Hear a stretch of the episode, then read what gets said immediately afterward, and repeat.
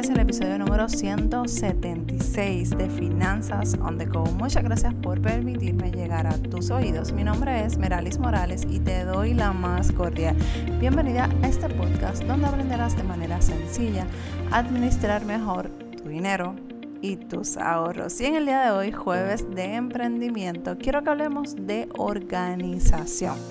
Porque si vas a emprender, necesitas, no, o sea, no es opción, necesitas, tienes que organizarte.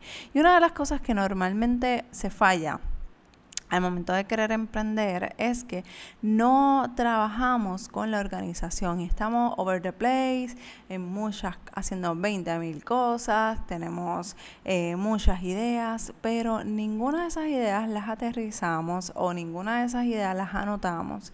Y muchas veces las perdemos. Y sí, las ideas se pierden, las ideas eh, se nos olvidan si no las anota. Y una de las cosas que cuando yo comencé a emprender hace un año, yo me sentía así, yo tenía muchas ideas, estaba, estaba desenfocada porque estaba acostumbrada a que cuando yo llegaba a mi trabajo, ya yo sabía lo que mi jefa quería que yo hiciera, lo que había dejado el día anterior pendiente y todas esas cosas ya se habían programado según las metas del grupo, de mi, de mi gerente, de mi supervisora y por ende las mías. Así que ya había alguien detrás de mí, detrás de cámaras, como quien dice, ya organizando mi día, mi mes, mi año. Entonces ya yo tenía eso básicamente establecido, pero yo tenía que hacer un plan de trabajo de acuerdo a esas metas que ya ellas tenían y ya se habían establecido para mí. Así que ya yo tenía básicamente mis metas, las tareas que ya yo tenía que hacer y ya yo sabía a lo que yo iba. Porque yo lo que hacía era que antes de irme al final del día, yo lo que hacía era que me organizaba para el próximo día laborable y ya yo sabía que al próximo día que yo regresara a la oficina ya, ya yo tenía mis tareas o las cosas pendientes que yo tenía que trabajar. Así que eh, eso yo lo empecé a hacer y me daba resultados. O sea, si ya yo me iba a las 5 o a las 6 de la tarde, pues ya a las 4 y media, 5 y media, yo estaba trabajando para el próximo día laborable. Pero ¿qué pasa?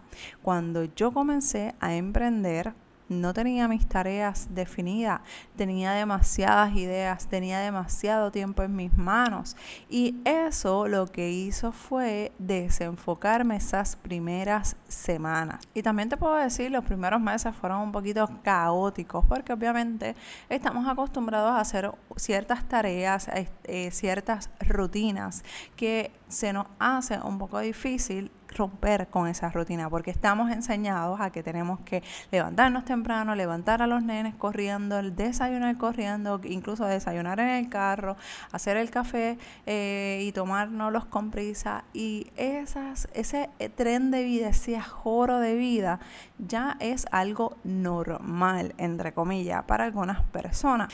Y eso es un problema porque toda la vida nos andamos con prisa, saliendo con prisa, viviendo con prisa, regresando con prisa y cuando tú vienes a ver el día se te va en nada porque estás todo el tiempo ocupada, ocupada. Entonces, ¿qué pasó? ¿Qué yo hice?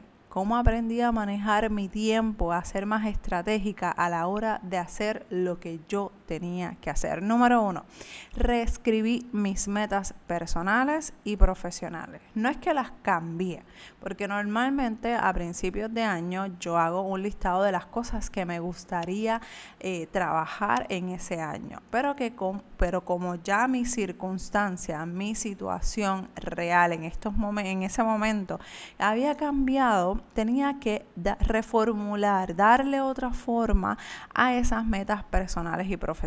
Así que me tuve que redescubrir para darme cuenta que necesitaba alinearme nuevamente. Entonces, esto lo que provoca en mí es que me enfoque en lo que realmente importa, me enfoque en, la, en trabajar mis metas, organizar mi tiempo y poder lograr hacer lo que tengo que hacer. Número dos, establecí nuevas prioridades.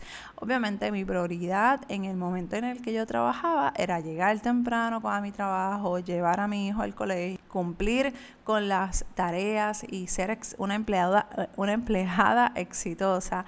Y la realidad es que en ese momento ya todas esas prioridades dejan de ser prioridades. Mi hijo cambió, ya yo lo tenía en homeschooling, ya yo no trabajaba en el banco. Entonces, cuando yo decidí reenfocarme, trabajar conmigo, educarme más, porque dentro del banco nos daban la oportunidad de escoger ciertos eh, talleres o adiestramientos eh, dentro de unos catálogos que ellos tenían, que no eran demasiado amplios, pero por lo menos, ¿verdad? Dentro de las circunstancias y posibilidades, pues tenía cada, cada mes o cada dos o tres meses me podía ir a ciertos talleres. Así que eso yo no lo podía cambiar. Yo lo puse como prioridad. En mi trabajo quizás en ese momento no era como que tan prioritario, pero era parte de mi trabajo, era parte necesaria de mis evaluaciones porque necesitaba adiestrarme o estar renovando ciertos conocimientos o actualizando ciertos conocimientos. Entonces, eso, esa, esa, esa tarea, esa, esa acción más bien, no podíamos, no podía dejar atrás. O sea, yo necesitaba estar en continuo movimiento en cuanto a la educación. Así que yo comencé a ver quién podía ser mi mentora, quién estaba en ese lugar eh, que yo quería estar de aquí a un año, de aquí a dos años. Y entonces, dentro de las personas que yo admiraba, pues empecé a descartar. Obviamente me encontré con Rachel Cruz, que es la hija de Dave Ramsey, y, y obviamente yo no puedo pagar una, una mentoría con ella.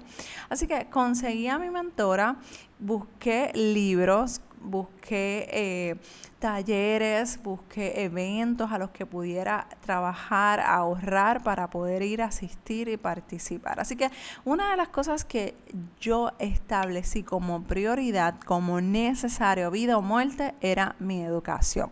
Y es mi educación actualmente. Así que comencé a ahorrar para mis libros, porque ya entonces esos talleres y ese conocimiento ya iba por mi bolsillo. Así que yo empecé a ver eso como una inversión. Y ahí es donde está la clave. Tú vas a tener que aprender que si vas a emprender, necesitas aprender de todo de todo lo que está dentro de tu nicho. O sea, si por ejemplo, si tú te vas a dedicar a las finanzas, como en el caso mío cuando yo empecé en, en mi negocio, yo me dedicaba a finanzas y todos mis libros eran de finanzas personales. Y quizás eran varios libros repetitivos, eh, con la misma información, pero lo, aquí lo interesante era cómo los autores los cambiaban y, contaban sus propias experiencias, que eso me ayudaba a crear mi propio estilo, a trabajar en mi propia forma de expresar, de trabajar mis finanzas personales, a trabajar y a educar de manera diferente a lo que todo el mundo hace.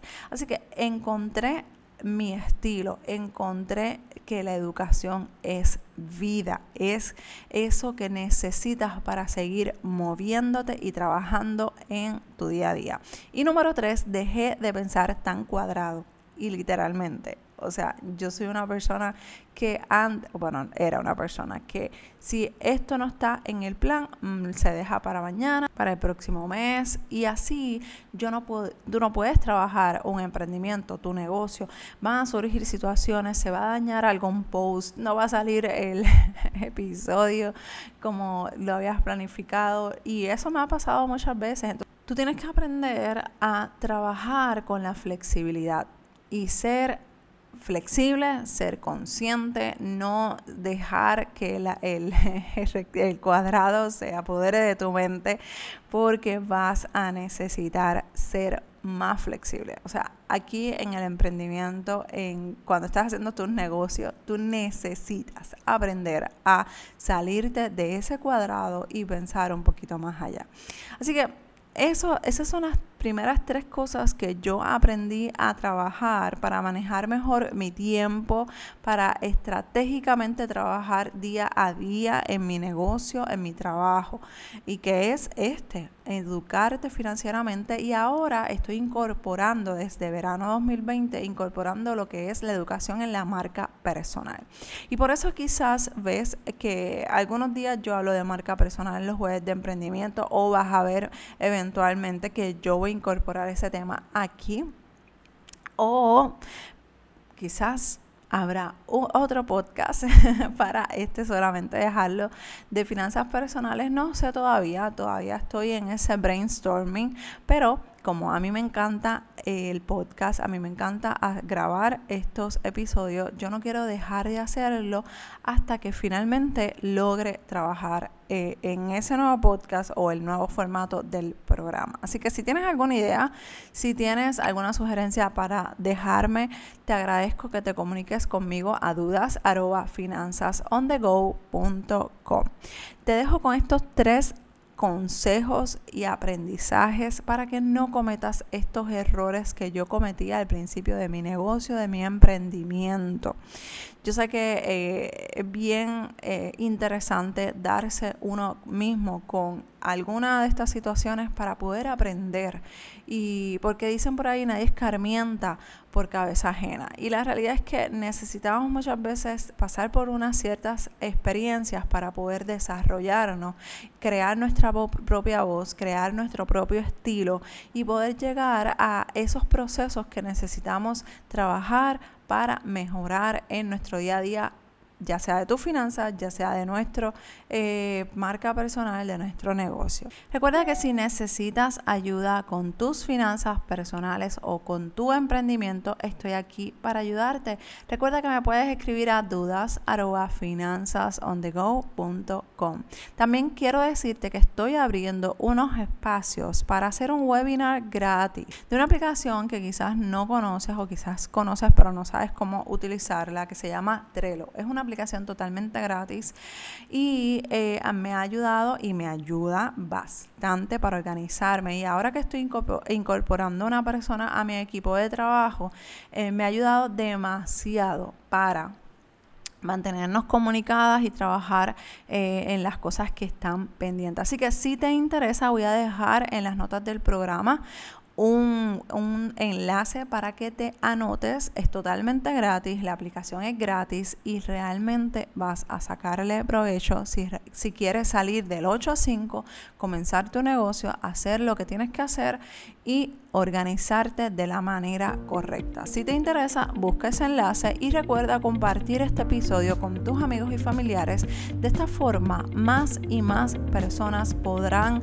hacer los cambios que necesitan en sus finanzas personales y en sus emprendimientos. Un abrazo desde Puerto Rico y nos escuchamos en el próximo episodio de Finanzas on the Go. Bye.